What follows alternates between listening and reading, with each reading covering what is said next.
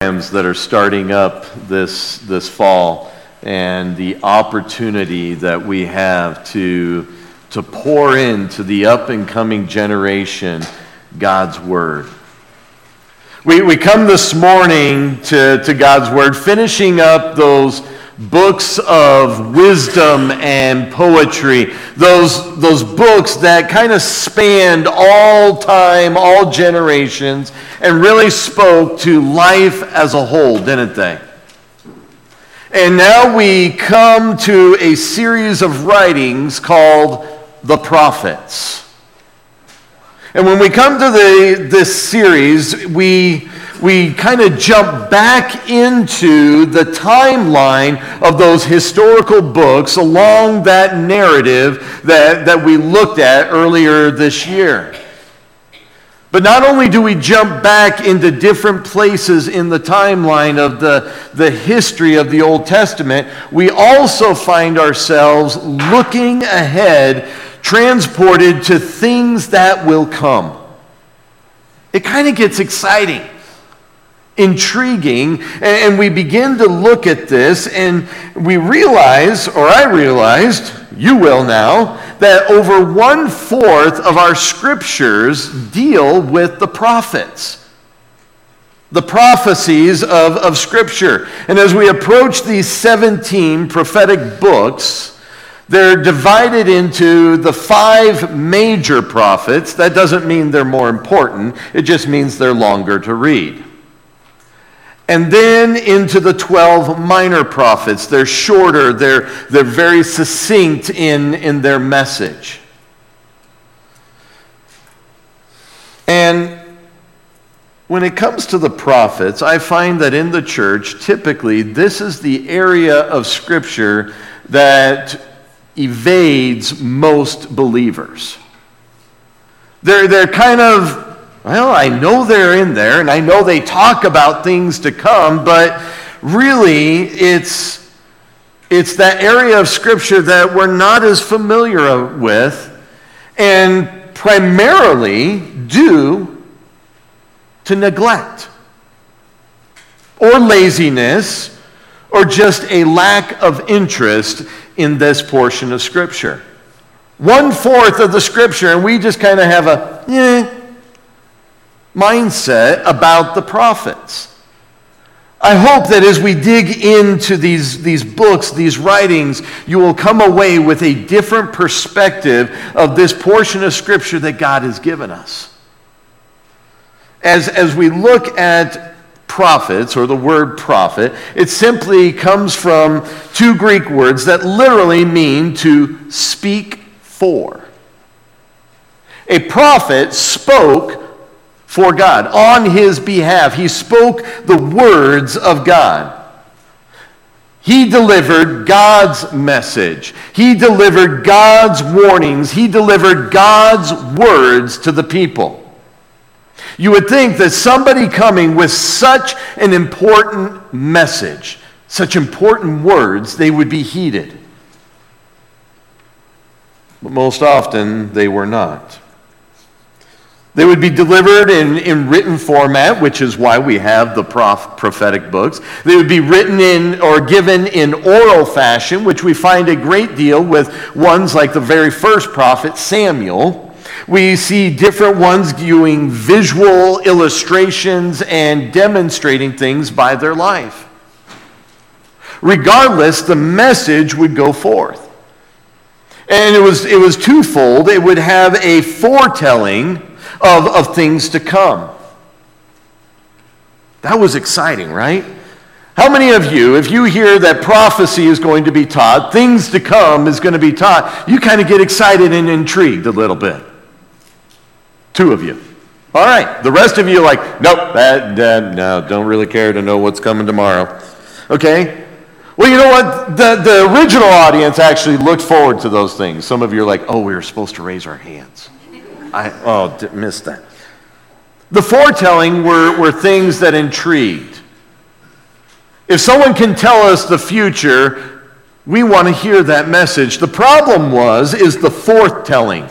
The original audience, there was a message delivered that they needed to hear. There was sin in their lives they needed to deal with. There were actions that needed to be taken, and often in the forthtelling, the message was ignored. I am so glad we don't come to Scripture and do the very same thing. When God points out sin in, in our hearts, our lives, our minds, we don't go uh, and just brush it aside, do we? Or do we? We're intrigued about things that make us smarter, we think. We're intrigued about things that now we know something maybe someone else doesn't. But to deal with the things of today, the things that are in our hearts and our lives, well, we really don't want to do that because that's uncomfortable. And it was that way for the original audience as well. The message often of a prophet was judgment. There was condemnation due to sin or disobedience in the life of the people. And we find ourselves still struggling with sin all these many years later, don't we? We still find ourselves aware of the message of God, yet brushing it aside. We don't like the message of judgment, do we? But it was a twofold message because there would also be consolation. There would be a hope that would be extended to the, to the hearers if there was an action taken. There was hope. There was grace and mercy. And often we come to the scriptures and we say, oh, the God of the Old Testament. Oh, he was a God of thunder. I mean, he would deliver judgment and condemnation to the people, right? Well, yeah. But my goodness, as you read these books, they ooze with God's grace and His mercy. And we look at that, and oh my goodness, we see His marvelous grace. If we didn't, we would not see a people.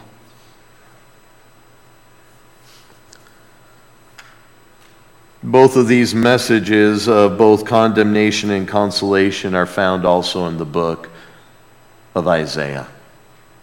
Isaiah would write of these two things as well. But I, I, need for you to understand Judah's condition, the southern tribe. Remember, the two tribes, the two kingdoms were not the southern tribe, the southern kingdom. The two kingdoms were split after Solomon. And we have the, tri- uh, the kingdom of Judah. There is a condition that is in the hearts of the people. They look very religious. I will tell you right now, God is not impressed with looks.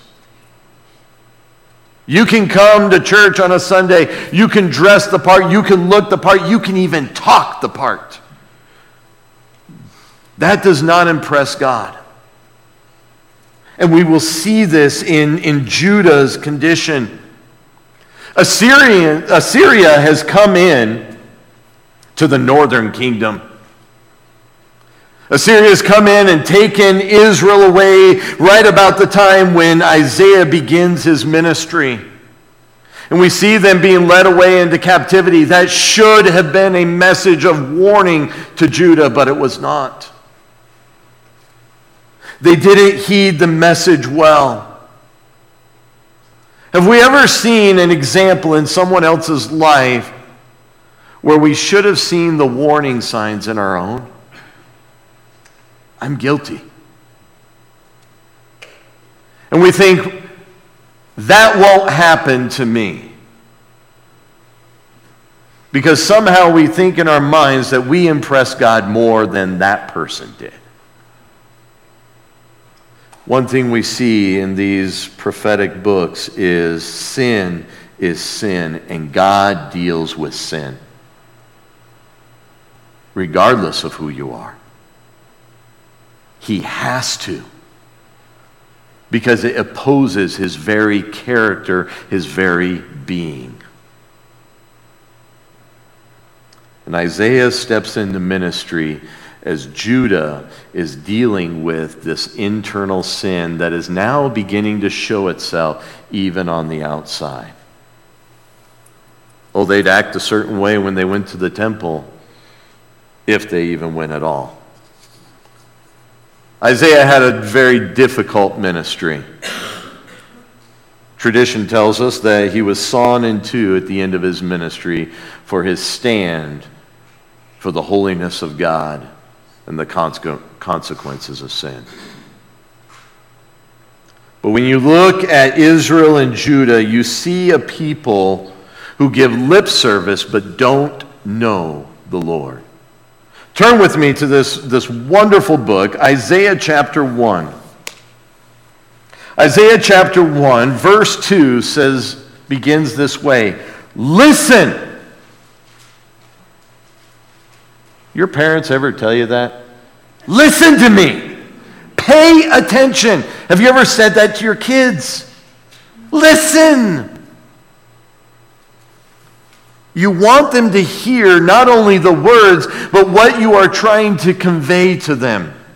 It begins Listen, O heavens, and hear, O earth, for the Lord speaks. Okay, if God's going to speak, you and I need to listen. Sons, I have reared and brought up, but they have revolted against me. An ox knows its owner, and a donkey its master's manger. But Israel does not know. My people do not understand. What a tragedy. God is saying, listen, even animals beast of the field understand this, but you, you've missed it. Verses 9 and 10 compare them with Sodom and Gomorrah. You remember those two towns, right? We, we look amongst the people and we see that there is a moral dis- disease among them and a decline.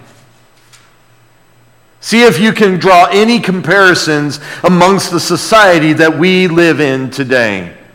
The world that you and I work and live and play in. The moral compass is off. There is a neglect for God's word and having a place of authority in their lives. Man's opinion is far more valued than what God says. They hold on to rituals, the facades of religiosity, rather on holding on and clinging to the very God who wants a relationship with them. Their will, their desires have become their God.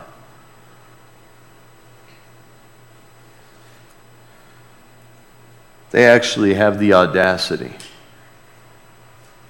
to look to their armies, to their rulers, to the powers that be for their security rather than to God Himself. Thank goodness we're not a people that look to man for our security. Actually, wait a minute. There's a there's an election coming up.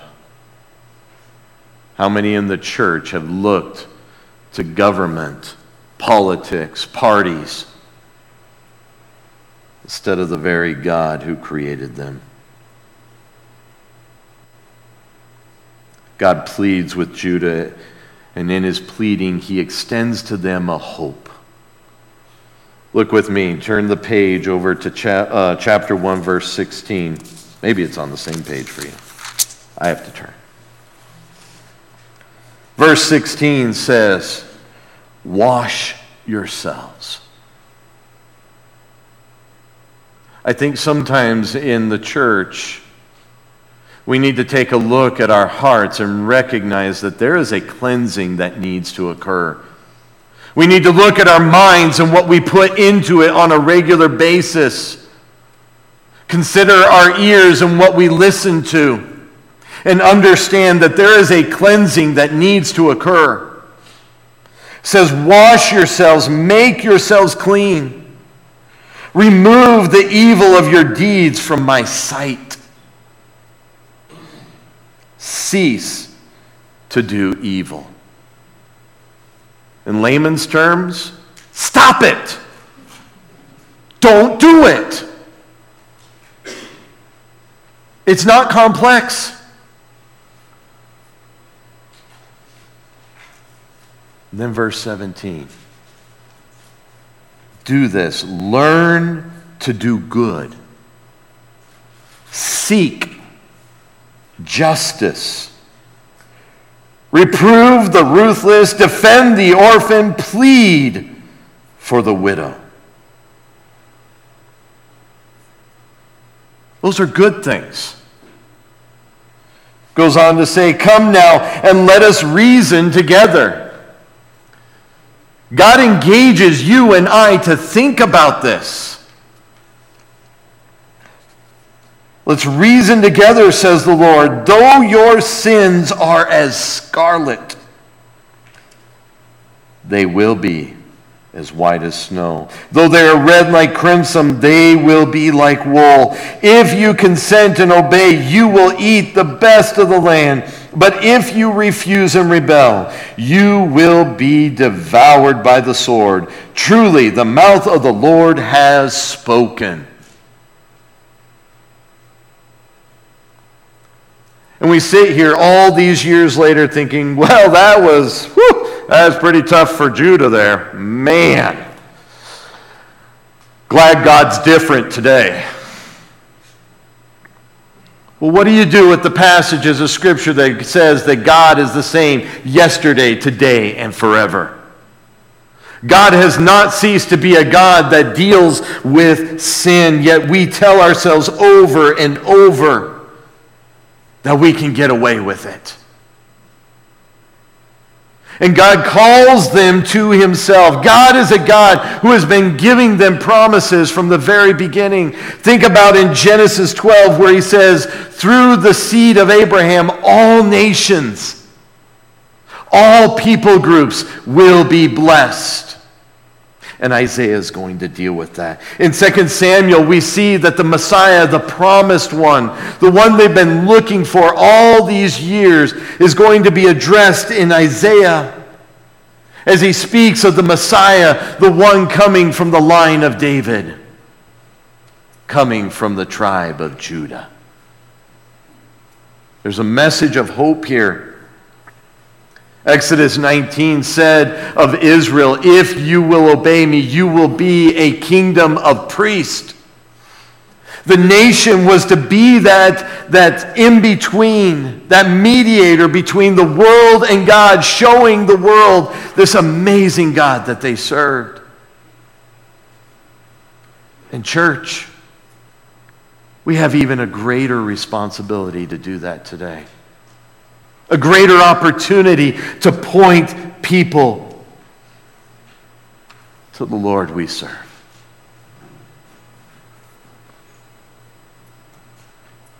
But there was a problem. Idolatry had gripped the hearts of the people.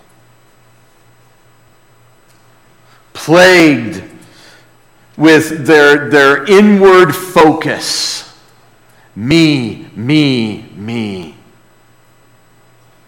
They neglected their relationship with the Lord.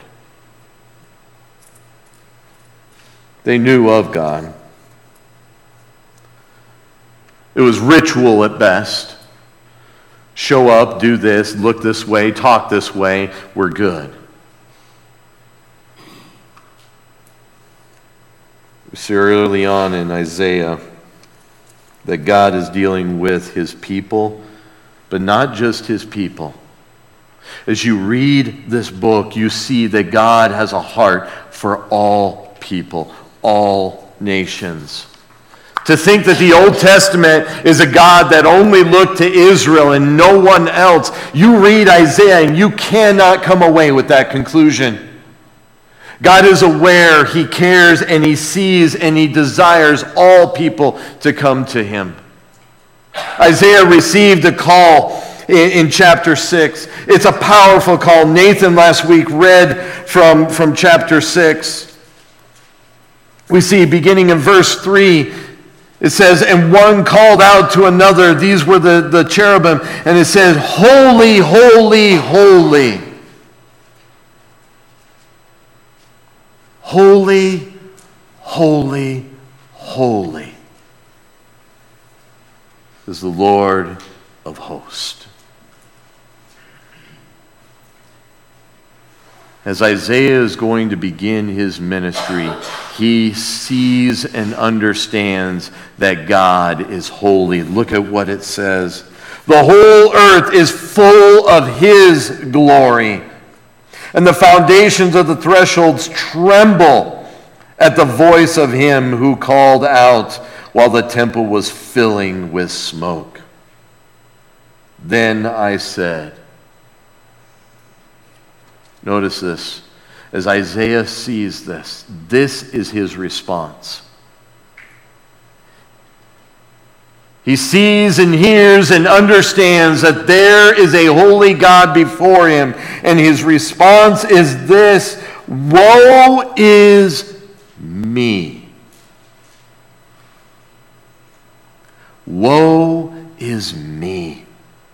For I am ruined because I am a man of unclean lips, and I live among a people of unclean lips. For my eyes have seen the King, the Lord of hosts.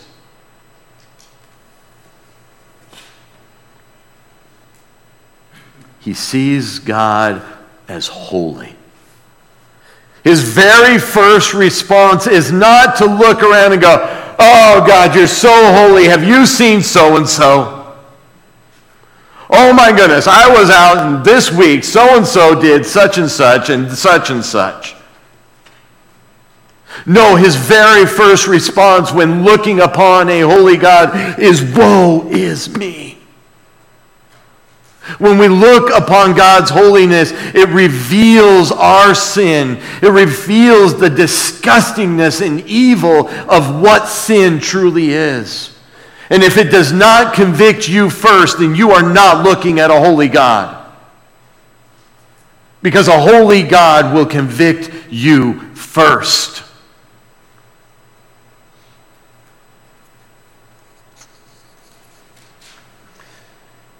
Then he has a grief for the sin around him. Do you grieve? When you look around and see the immorality, when you listen to it, when you, when you watch it, or does it entertain you? Does it make you laugh? Or are you just numb?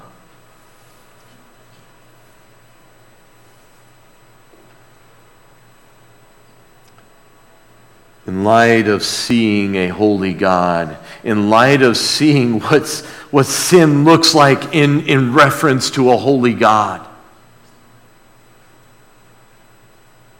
God calls Isaiah.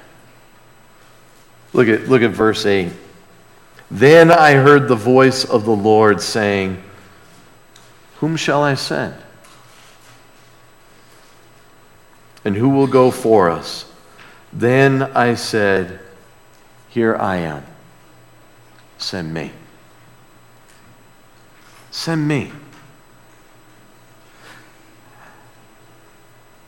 Isaiah has been called the Paul of the Old Testament the evangelist, when you read the book of Isaiah, you see his heartbeat for the Lord. You see his heart that people recognize their sin and, and recognizing that they turn to God.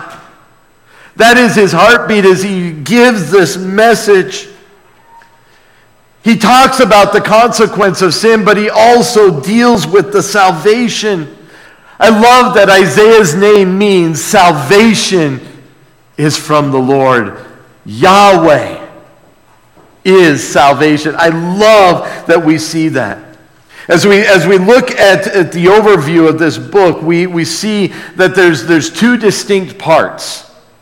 And this intrigued me quite greatly initially in my initial studies. It's fascinating as you look at this because as you look at the first part of the book, you see that there's 39 chapters. You're like, great. In the second half, there's 27. And people have said, this is like a miniature Bible. I'm like, huh. Well, first of all, chapters and verses, by the way, folks, are not inspired, but we can still see things in them, right? Okay, so don't take too much into that. But it's fascinating as we deal with the 39 chapters in the beginning part of the book. We see a great emphasis on, on the judgment that is coming. We, we see that Throughout the, the book, there's an emphasis on what is old and what is new the old Jerusalem, the new Jerusalem. I love that when we come to the New Testament, we see that God takes something that is old and he makes new. Remember when we looked at Ecclesiastes, there's nothing new under the sun? There is, and that is when God does the creative work of making you and I a new creation and we see that new. It's beautiful. But the old Jerusalem we see is going to be consumed, burned up with fire. We see that there is a new Jerusalem that will come in the future. And, and we see that Assyria is, is taking over Israel. He's, they're taking them into captivity. In the midst of that, Judah cries out. The southern kingdom cries out to God, God, help us. I love that even in our sin, when we cry out to God, God hears, He listens. And God does a miraculous work of protecting them. It's quite entertaining, actually, to read how God does things. He doesn't do it as man does. That's so he gets the credit. You would think that Judah, after seeing that, would go, oh, praise God, and they would follow. But very quickly, we see them fall into their old patterns where they look to man. They look to those who are powerful around them. They begin to build alliances with those of the world, looking for them for their safety, their comfort, their protection, rather than looking to God. And in the end, that will bring their doom. Yet throughout the book, we see the emphasis that Yahweh is salvation. The Lord is salvation. There's salvation in no one else, not in what you do, not in who you know, not in how much you make, not with who you make alliances with. There's salvation and salvation only in God alone. I love that we see this. And we see that God is dealing with sin. Here's the thing, church. We need to recognize that God deals with sin. The first part is that message to the current generation that heard Isaiah preach. He, they heard and read his words, but they missed it. And God is bringing condemnation on their sin. He will lead them away into captivity. And the Babylonians will take the southern kingdom into captivity for 70 years. God deals with sin. You know what's interesting as we look at this? We see that God also not only is speaking to Judah, not only Israel, God has some words to say to Assyria. Though they are God's tool at that time, God will deal with Assyria. God will deal with Babylon. God will deal with Egypt and so on and so forth. The nations around them, God is going to deal with. You know why? Because God deals with sin. You starting to get the picture? but God cares for all people. All people. I want you to think of that person that you don't like. It probably came into your mind pretty quick, didn't they? God cares for that individual. God loves them. The current generation hears the message of Isaiah. I'm sure the things to come intrigue them some, but, well, that'll never happen. Isaiah, you're so silly. Over and over in those 39 chapters, we see God declaring man's great need for salvation. Over and over and over. And then it, points their need, what's coming, it points to the hope that they have, the hope that they need. You and I need hope. You and I need the Lord. That song, Lord, I need you, it should be our song day in, day out. And, and we see that there is a consolation, there is something coming that's going to give hope. These last 27 chapters are, are written not for that current generation, but for the future generations. Future generations will read these words and see it's not just a message for Judah now. The second part is for all nations, and we see God working with all people. Where we saw the great need in the beginning of the book, we see that God gives a great provision in the second part of the book.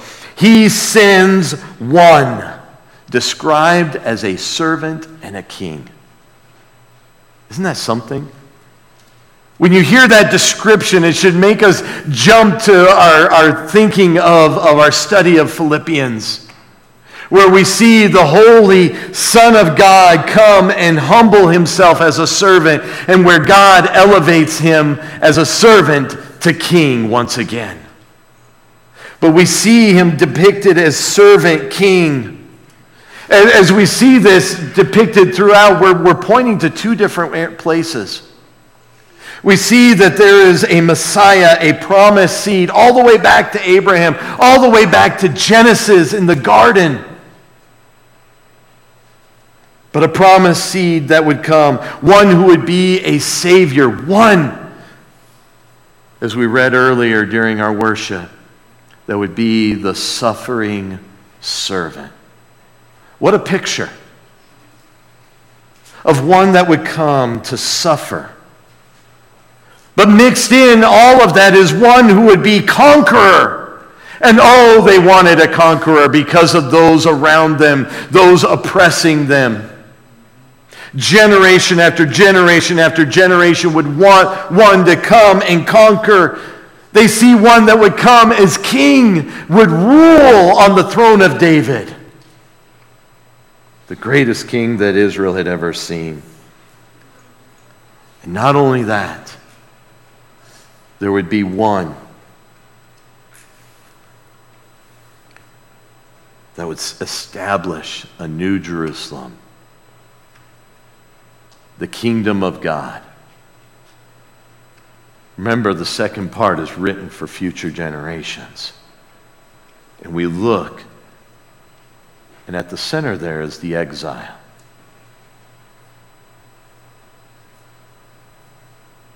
God took them into captivity just as he had said.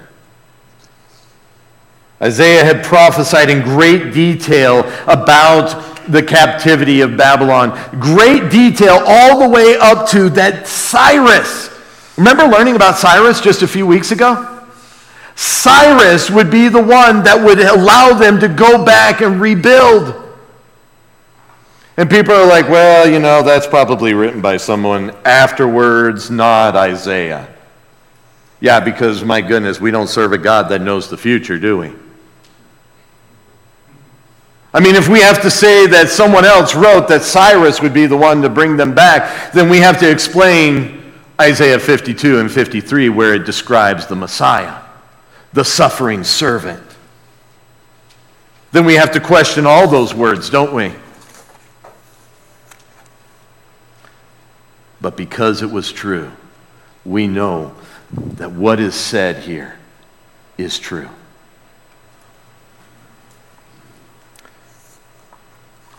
We, ha- we serve a great God.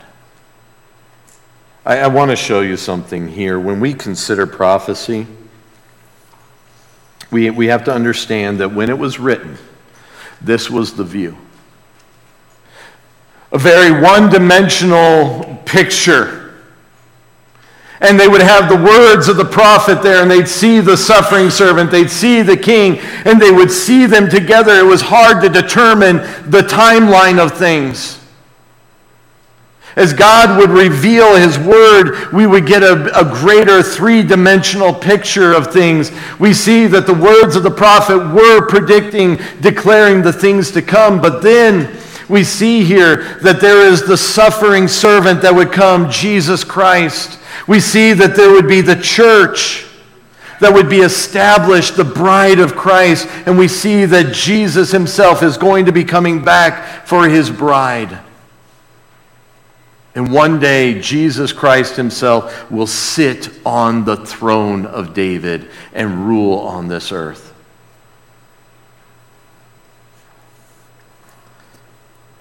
As you go through Isaiah's chapter 7, we see that he would be born of a virgin. In chapter 9, we see that the government would be on his shoulders. We see the names given to Jesus Christ. In chapter 11, we see that he would be from the line of Jesse, that he would rule on earth. Chapter 32, his righteous rule shared and demonstrated how he would rule righteously. In chapter 40, we see the, the ministry of John the Baptist. In 42, we see that Gentiles would be a part of this plan that God had. In 49, we see that Jesus himself would be worshiped by rulers of the world, that every knee would bow before him. In chapter 50, we read that his beard would be plucked, that he would be spit upon, mocked. In chapter 52 and 53, we see detailed description given of his crucifixion, death, burial, and his exaltation.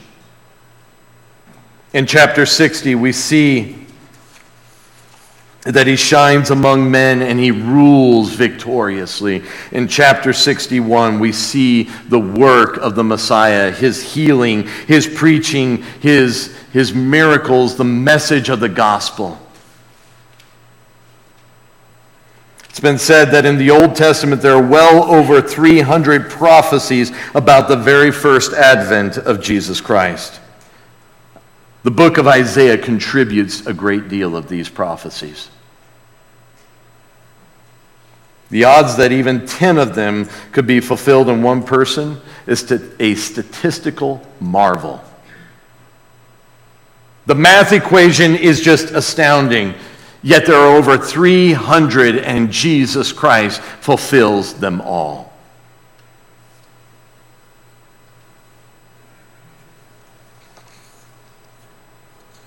And if it was right the first time, then his second advent will happen as he said. So what? We come this morning, we look at a book, Isaiah, written thousands of years ago, right? To a people that, well, are long gone. So what? You have Monday coming tomorrow. What does this matter? Are, are you smarter now concerning history past? Are you wiser considering the things that, that will come or fascinated at best as you read this book? Is it intriguing? Maybe you, you leave here this morning with a deeper understanding and knowledge of, of just how God is going to work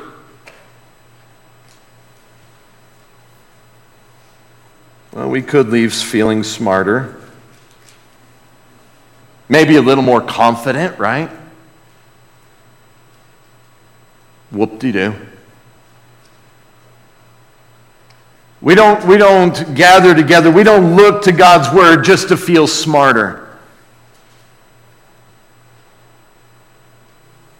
I, I struggled, honestly, with how to conclude this book.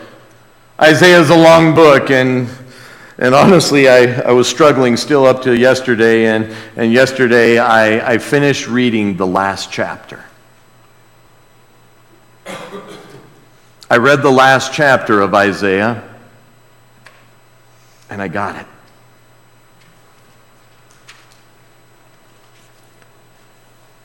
I'd encourage you not just to read the last chapter, by the way, but the whole book. It's well worth it. But in the last chapter, we see that God Himself is being worshiped by all people from all nations. We see a powerful God who is ruling righteously.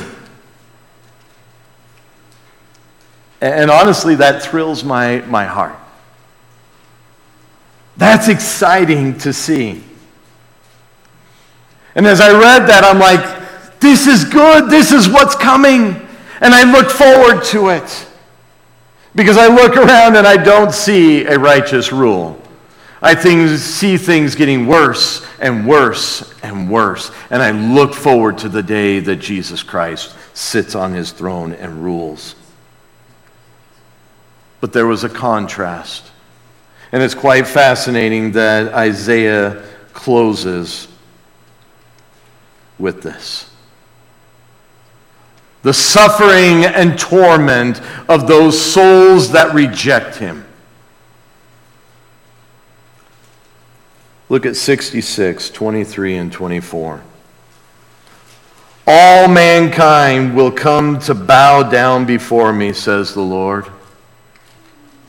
Then they will go forth and look on the corpses of the men who had transgressed against me. Their worm will not die, their fire will not be quenched, and they will be an abhorrence to all mankind. The end. That's how it ends. It's a powerful conclusion to, to a book that declares Yahweh is salvation. He and He alone. But Isaiah, as he finishes this book, points us to a holy God and to those who rebel and reject him. Why? Because God desires a relationship. He desires you and I. I, read the final chapter and it humbled me. It humbled me to think that God knowing my sin, would want a relationship. It humbled me that he would step down, stoop, and provide a way of salvation. And it grieved me as I read that last chapter. It grieved me as I thought of those around me who do not know this amazing God we serve. And it grieved me even more the lack of genuine care that I have for those people. Pastor.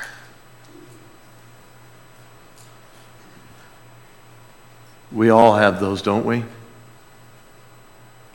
People that we remain comfortable with so that we don't offend them. We love them, hoping one day they will ask, Why do you love me? And we'll go, Oh, because of Jesus. But we failed to tell them the truth. We failed to tell them that sin is real and it's real bad. And God hates sin, but God provided a way. And like Isaiah, we need to point people to a holy God. We need to say, people, friends, neighbors, co workers, there is a holy God and He judges sin, but He has provided a way, the grace and mercy that He gives you and I. I could think of no better way to end this message than with the words of Isaiah from chapter 53. He says, But he, being Jesus, was pierced through for our transgressions. He was crushed for our iniquities. The chastening for our well being fell upon him, and by his scourging, we are healed. All, all of us, like sheep, have gone astray. Each of us has turned to his own way. But, but the Lord has caused the iniquity of us all to fall on him. What a God. What grace. What mercy. Let's pray. God, I am convicted, even as I stand here and read those words. God, that you would take